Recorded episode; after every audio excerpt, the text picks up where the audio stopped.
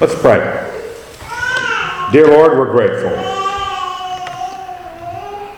for a pleasant day, for the gathering of the saints, time in your word, and we'd ask that we'd be encouraged by it, uh, refreshed, pointed in the right directions. In your Son's name we pray. Amen. Okay, some of you are friends of mine on Facebook. Some of you have already seen um, the darkness that befell me yesterday and took a wonderful picture of my wife and I paddling someone else's boat in the dark on the Snake River. That's someone else, you could see his knees in the photograph because he had fainted. No, he hadn't fainted. He was working on the boat, which was broke. It was a great time. It was, a, it was just a very good time. Really. We went down on the river. The weather was just tremendous. The, the, when the sun went down, the river went to glass, and it was, and David was fishing, catching fish that big.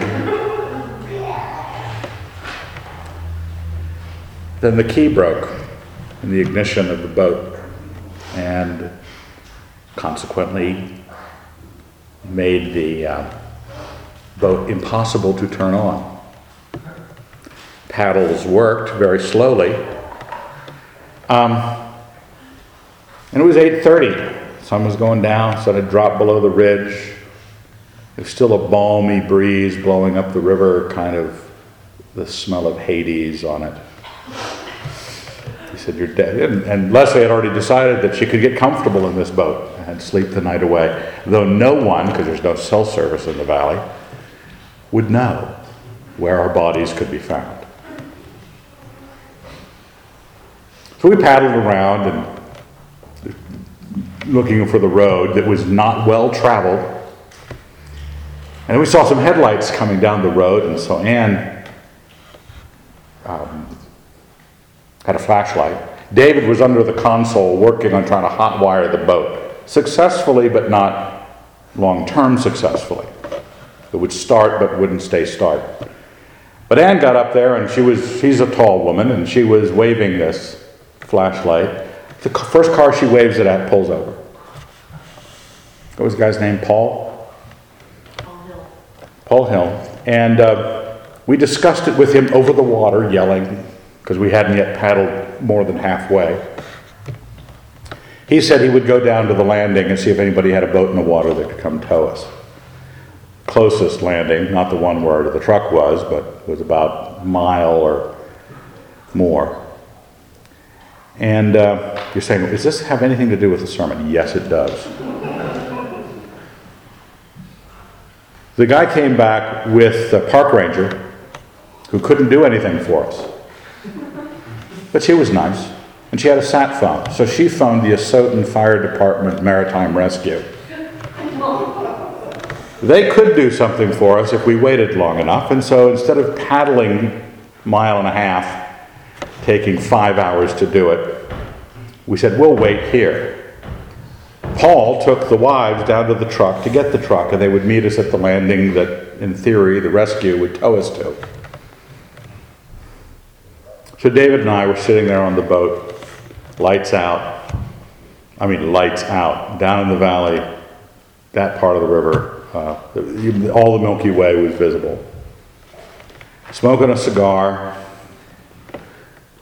just rocking back and forth, slight breeze. Rattlesnakes hadn't gotten out to the boat. David was talking about, he'd been reading in Mark, Mark 6 or somewhere in there, about uh, the woman who was healed by touching Christ's, the hem of Christ's garment. And Christ didn't know he was being, he was out healing because she was doing it without his knowledge. But in the process, David's lying on his back on the back of the boat, staring at the sky, and we're, you know, those usual things when middle-aged men stare at the heavens and know their place. In mentioning, in mentioning this, he commented uh, on Christ feeding, uh, walking on the water, uh, a little bit of a chapter later in Mark. And so when I got up this morning, because I got home late with one wet leg, but I'll get to that wet leg later on. I got up this morning, and since I had threatened the leeches with a sermon illustration, I said, you know, why don't I look at that passage? So I looked, I went and looked at the passage that uh, David had brought up, and then looked at the Matthew accounting of it, the Luke accounting, and John's. And all of them add a few things. You know, all of them add a few things. And I found that the Matthew passage, the one we're in this morning, Matthew 14, what I had gone through in a blessed state, I mean, the water was like glass. The rescue boat was solid and powerful. The food that uh, David and Ann provided was great, just out there. Just, I even took my shoes off. They got a picture of me without my shoes on. You can ask Ann for it if you'd like. I don't ever not wear shoes. But I did. But there was some common thread when I was reading through the passage, going, this is really, I feel a familiarity, and I am judged in that familiarity. Let's take a look at it. Now, when Jesus heard this, he withdrew from there in a boat to a lonely place apart. But the crowd, when the crowds heard it, they followed him on foot from the towns. As he went ashore, he saw a great throng, and he had compassion on them and healed their sick. When it was evening, the disciples came to him and, he sa- and said, This is a lonely place, and the day is now over. Send the crowds away to go into the villages and buy food for themselves. And that's what, that was the first portion I, and oh yeah, I was looking around the river the sun was just dropping behind. David was putting his rod and reel away. He was going to go start the boat. There was nothing on the river. The river was calm. Then click, nothing. Nothing. Suddenly, being alone in a place you couldn't get anything cell service, nothing. This is a lonely place. The day is now over. That's it was charming for a moment as long as the boat ran. Send the crowds away to go into the villages and buy food for themselves. Jesus said, They need not go away. You give them something to eat. They said to him, We have only five loaves here and two fish. We had half a loaf left, but only four of us, not 5,000. And he said, Bring them here to me. Then he ordered the crowds to sit down on the grass, and taking the five loaves and the two fish, he looked up to heaven and blessed and broke and gave the loaves to the disciples, and the disciples gave them to the crowds. And they all ate and were satisfied. And they took up twelve baskets full of the broken pieces left over, and those who ate were about five thousand men, besides women and children. Well, you know the story feeding of the five thousand. The 12 baskets full. You probably had an Arch book when you were a kid being read to you about the feeding of the 5,000. And all the lessons you can learn in that. But this is in the middle of something.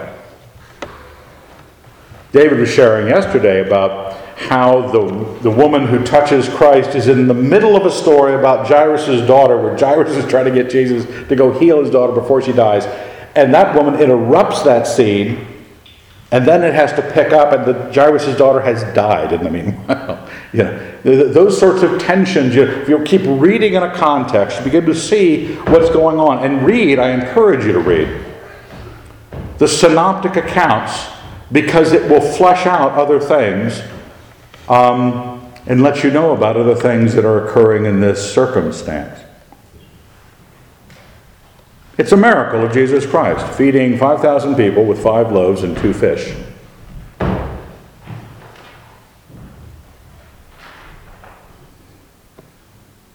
And I don't think the 5,000 people had faith that they would get fed. It's just the power of Christ.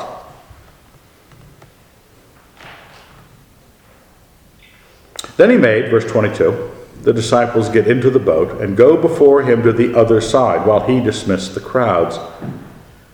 And after he had dismissed the crowds, he went up on the mountain by himself to pray.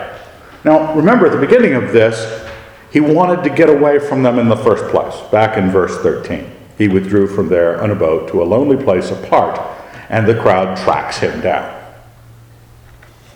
So he does this, teaches them, feeds them, sends them away, and then still, okay, I'll get some time off. When evening came, he was there alone, but the boat by this time was many furlongs distant from the land, beaten by the waves, for the wind was against them. Okay, this is where it gets different from where I was yesterday. It was lovely, even when we were broke, even when we were adrift, even when we were going to die. It was lovely. And Anne was taking pictures. Probably waiting for that last moment, the last breath, get a photo automatically uploaded to Facebook. Look, they're dead. But here, they're in the middle of the Sea of Galilee, in a storm. Jesus, it says in one of the other Gospels, saw them. He's up on the mountain on one side, looking down, and he can see the boat out there beaten by the waves. He has spent his day trying to get away from people. They track him down. He feeds them an immense amount of food, sends them away, and then just tries to get. Then his disciples go out and get into trouble. And then it says, and in the fourth watch of the night. You know what time that is? I wasn't out that late. The fourth watch, the, the, the there's, tw- there's uh, four watches in the night, and Roman timing, it goes from 6 to 6. Uh, there's three hours for each watch, so you're talking about 3 in the morning. They're still trying to make headway in the middle of the Sea of Galilee, trying to get to Capernaum. And he came to them walking on the sea. But when the disciples saw him walking on the sea, they were terrified, saying, It is a ghost. And they cried out in fear.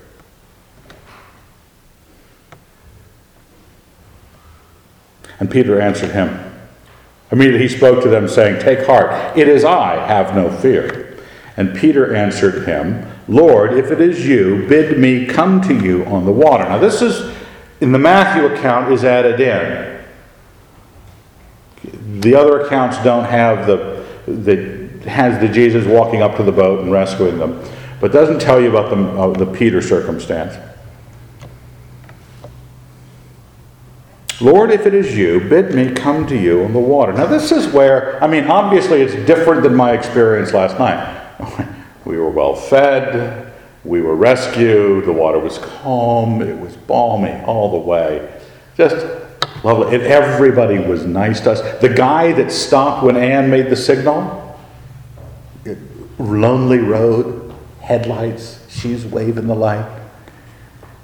He's just very gracious. We're drives way miles out of his way to help us in our circumstance. I get home, there's a phone call on my message machine at the house.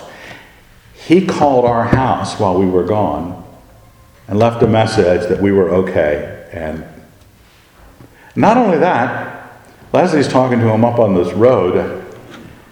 Ask him who's he. She always introduces herself. And uh, he lived like four houses away from us. He lived just down C Street, right at the corner of Van Buren and C. And he's the one that stopped at, at Ann's signal.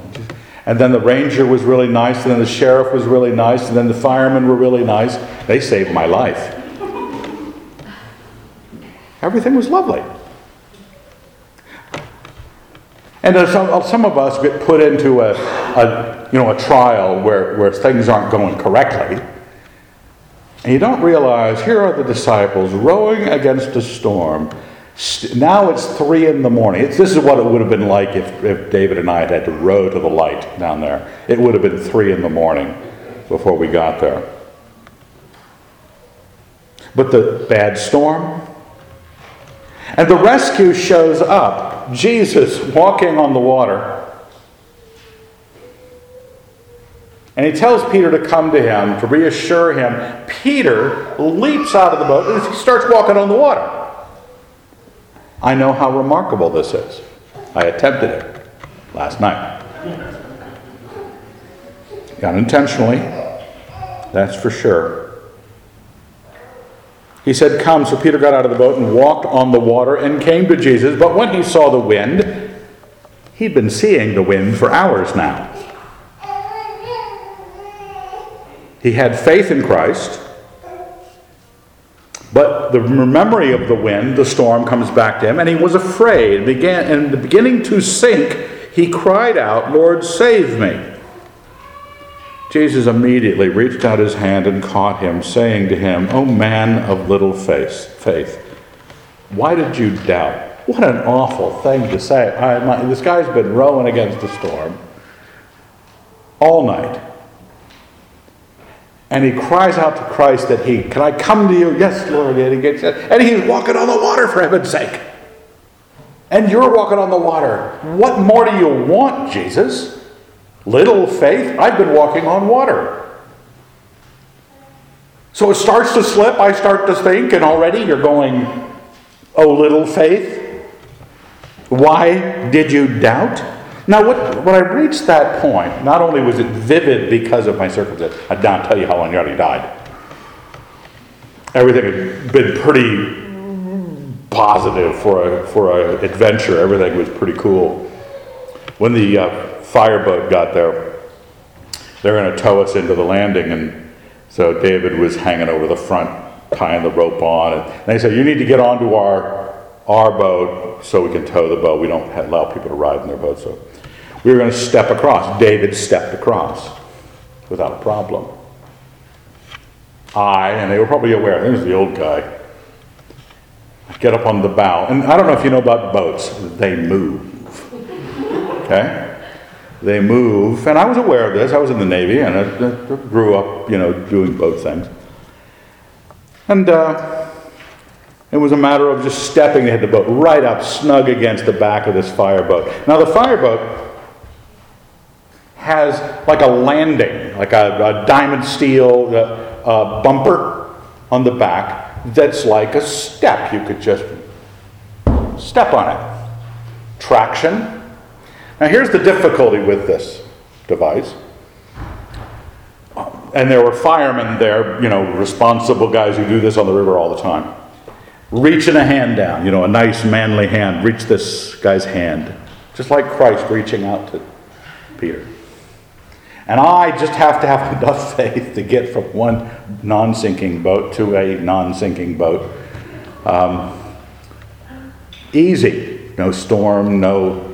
I'm not stepping out into a storm to meet Jesus on top of the water. I am trying to step onto a diamond steel bumper, which, let me describe how this is. Maybe this, this box here. This is, this is our communion cups I ordered. Um, so this is the bumper uh, looking down on it. And it's diamond steel. It's about a foot wide, appropriately, because I'm supposed to put my foot on it. But here at the corner, it does a 45 degree angle, which in the dark, and it was dark, I didn't see that that was missing. That's where I stepped. Down I went, leg into the drink. The fireman leaping for me, rescuing the old coot out of the certain death that he was plunging to. And I got to enjoy a wet pant leg, shoe, and sock, and I'm still enjoying the wet shoe this morning. Because I only have one pair of shoes. it's either that or be barefoot again, and that's not happening. But what little I had to do. Very I just get from one boat to another.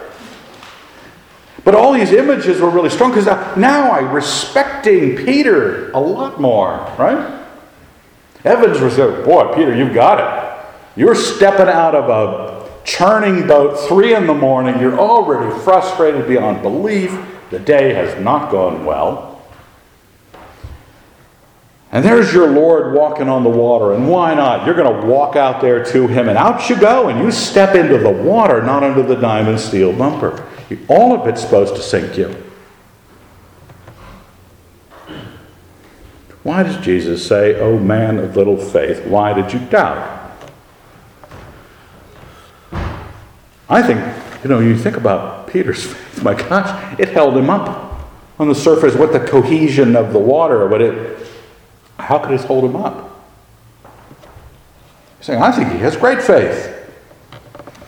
Greatness of faith is not always measured on the axis you think it is. And this is where I think things started to jump out at me at this, uh, you might say practically. Because we had all these people standing around listening to Jesus. One, and, and he feeds them all miraculously. And moment to moment, God does good things for us by our faith and satisfies us. It says back at verse 20, they all ate and were satisfied. A lot of people come to Christ, come to the Christian moment, moment to moment, offering up faith for Aunt Ethel who has cancer Whatever the prayer request, we, we look into ourselves, consider our degree of faith and what we can pray for. And then, in moment to moment, the immediacy of the Christian life, we offer that up to God. But sometimes we train ourselves to think that our faith is asked for moment to moment. Not that God, God obviously serves us moment to moment, He gives us things moment to moment. We sometimes think that the offering of our faith is moment to moment. And it can be immediately great faith. A lot of people think that faith is the degree of juice, of this faith juice you get, of how strongly right now I believe this thing right now, and if I can just pray this prayer with enough of this juice, convincing God, I absolutely, just for the, do you ever think this? Just for this absolute nanosecond of time, if God could just see great faith in me this moment, He'll give me the good thing, the thing I need, the thing I ask. Peter managed that. I mean, like I said, I've tried to walk on water. What kind of faith did he have? What, I mean, he looked at the Lord and he knew he wanted to go. Lord, if it is you, bid me to come to you. I said, come on out. Why did you doubt? The little faith is being measured on a different axis than how completely in the immediate, how completely in the moment that stood before you, you believed. The Lord wanted him to keep believing. So that it's not a story of you checking in with faith before Him every so often when the need for faith arises. Because most of your life you've got under pretty good control, right? You've taken care of most things. So we get trained because of God's immediate and moment to moment provision that we can react to Him in an immediate moment to moment way. The greatness of the faith he asks of Peter is over time.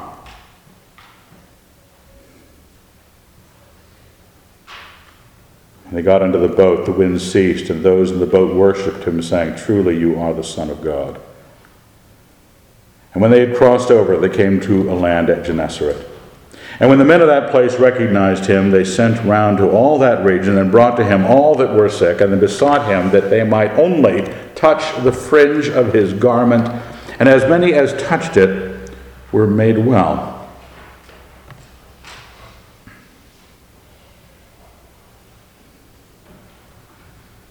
Now, I don't think this is what the passage there in verse 36 is saying, because that's what the woman does in another passage in Mark. She just touches the hem of his garment, just the fringe, and it'll heal people. But we, we get a different meaning for the word fringe, right? Fringe element. There are fringe elements. Uh, um, a lot of people become because God is good to those who become just fringe in their appeal to God, fringe in their faith. As minimal a faith, a momentary, momentary, momentary, momentary faith, always considered whether or not you've got it in you to offer up to Him. You're just there to touch the fringe of His garment so He'll heal you. The disciples of Christ who are following Him are walking on water, folks. They're doing miracles, and they do more and more. And they're being asked for more faith, greater faith. If you had greater faith, you could do this.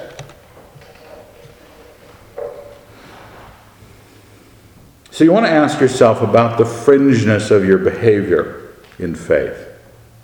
It's tempting to us because God is good to us in this. It's not saying God does not. Look at this. He had fed the 5,000. What did they offer him? He is healing these people who are on him. He wants to go get a rest, for heaven's sake. And people are coming to him, and he's still doing good because he is good. So sometimes we are tempted because God is good, as it says here in the Luke passage on the left hand side, but love your enemies and do good and lend, expecting nothing in return, and your reward, reward will be great, and you will be sons of the Most High, for he is kind to the ungrateful and the selfish. And these people that chased him down to touch the fringe of his garment and be fed. And you might want to think that 5,000 people sat on this mountainside getting fed by Jesus were all the most devout people in Judea.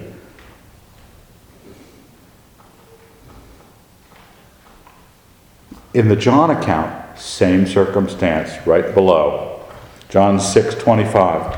When they found, this is after all this has occurred. He has fed the 5,000, gone through the walking on the water, gets to the other side. The crowd figures out where he is. When they found him on the other side of the sea, they said to him, Rabbi, when did you come here?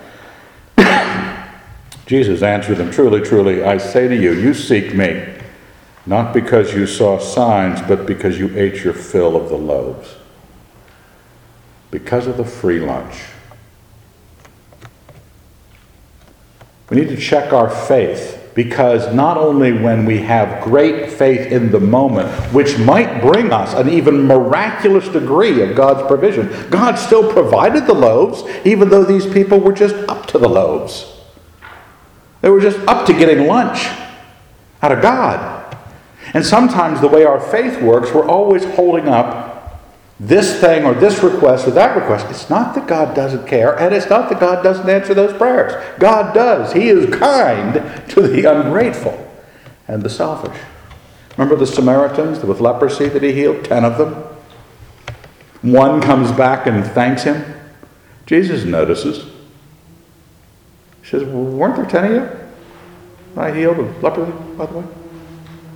We forget our faith might provide really an answer from God in the immediate, moment to moment. But if you don't look at your faith and go like Jesus does of Peter's faith and said, Why did you doubt?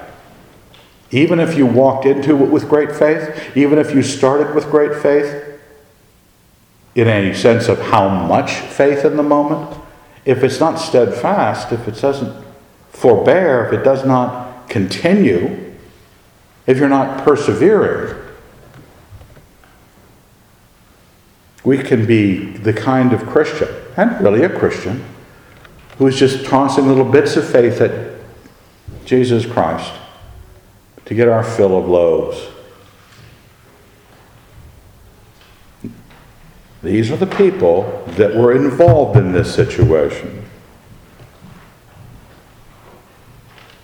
So Christ remarked to them then, verse 27 of John 6 Do not labor for the food which perishes for the food which endures, but for the food which endures to eternal life, which the Son of Man will give to you. For on him has God the Father set his seal. So here's the question. Sometimes, in the immediate moment to moment, that God does answer our prayers and God does care and He loves us more than we deserve sometimes, and He answers our faith more than our faith deserves, perhaps. He gives good to us.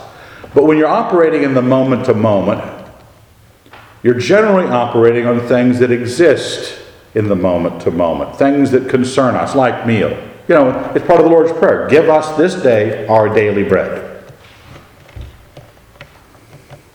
It is right that you make those requests of God. What Christ is asking for is more than that. You go to Him with your most basic of needs physical, spiritual, whatever. But you don't go back to your own life. You don't fail to be a faithful Christian to Him in the meantime, in between those times. Don't labor for the food which perishes, but for the food which endures to eternal life, which the Son of Man will give you.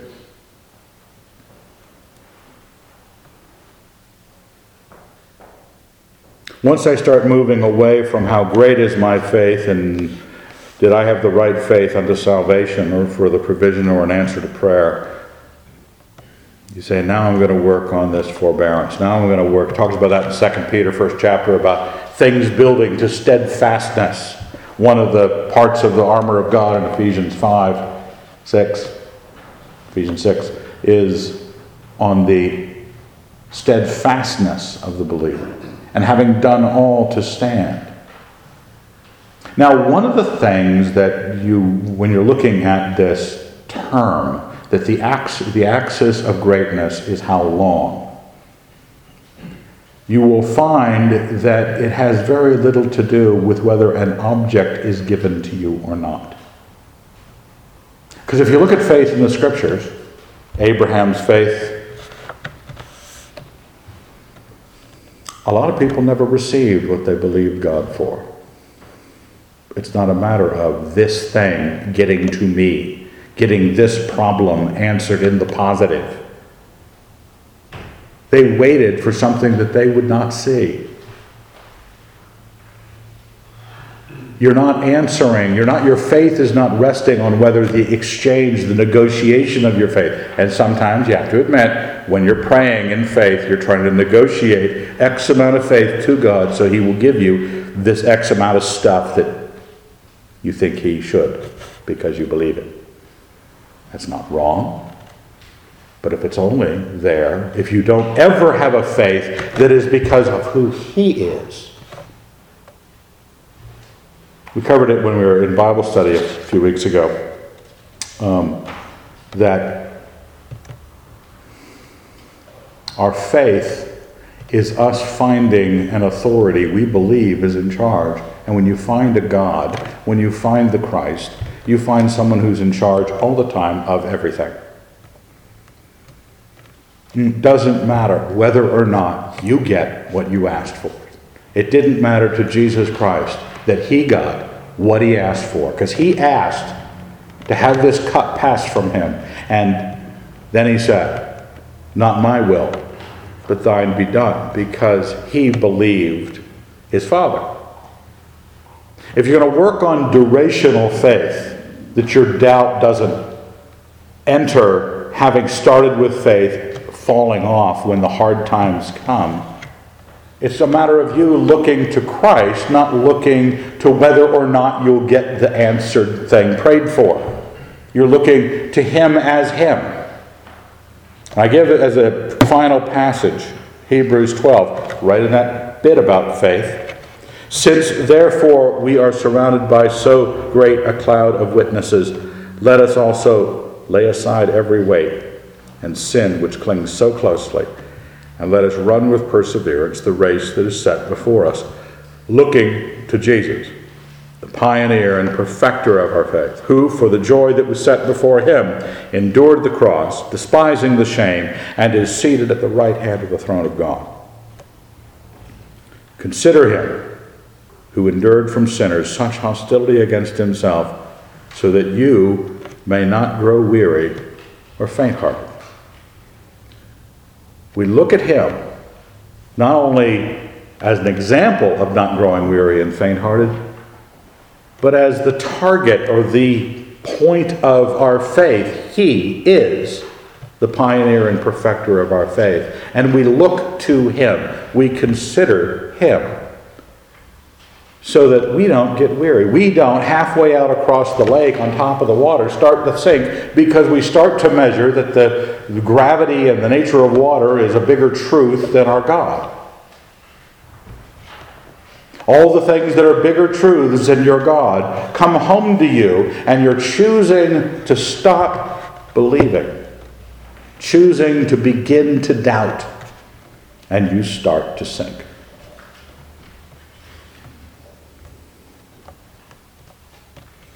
Steadfastness in your faith, it's going to rest in who He is and whether you look at Him.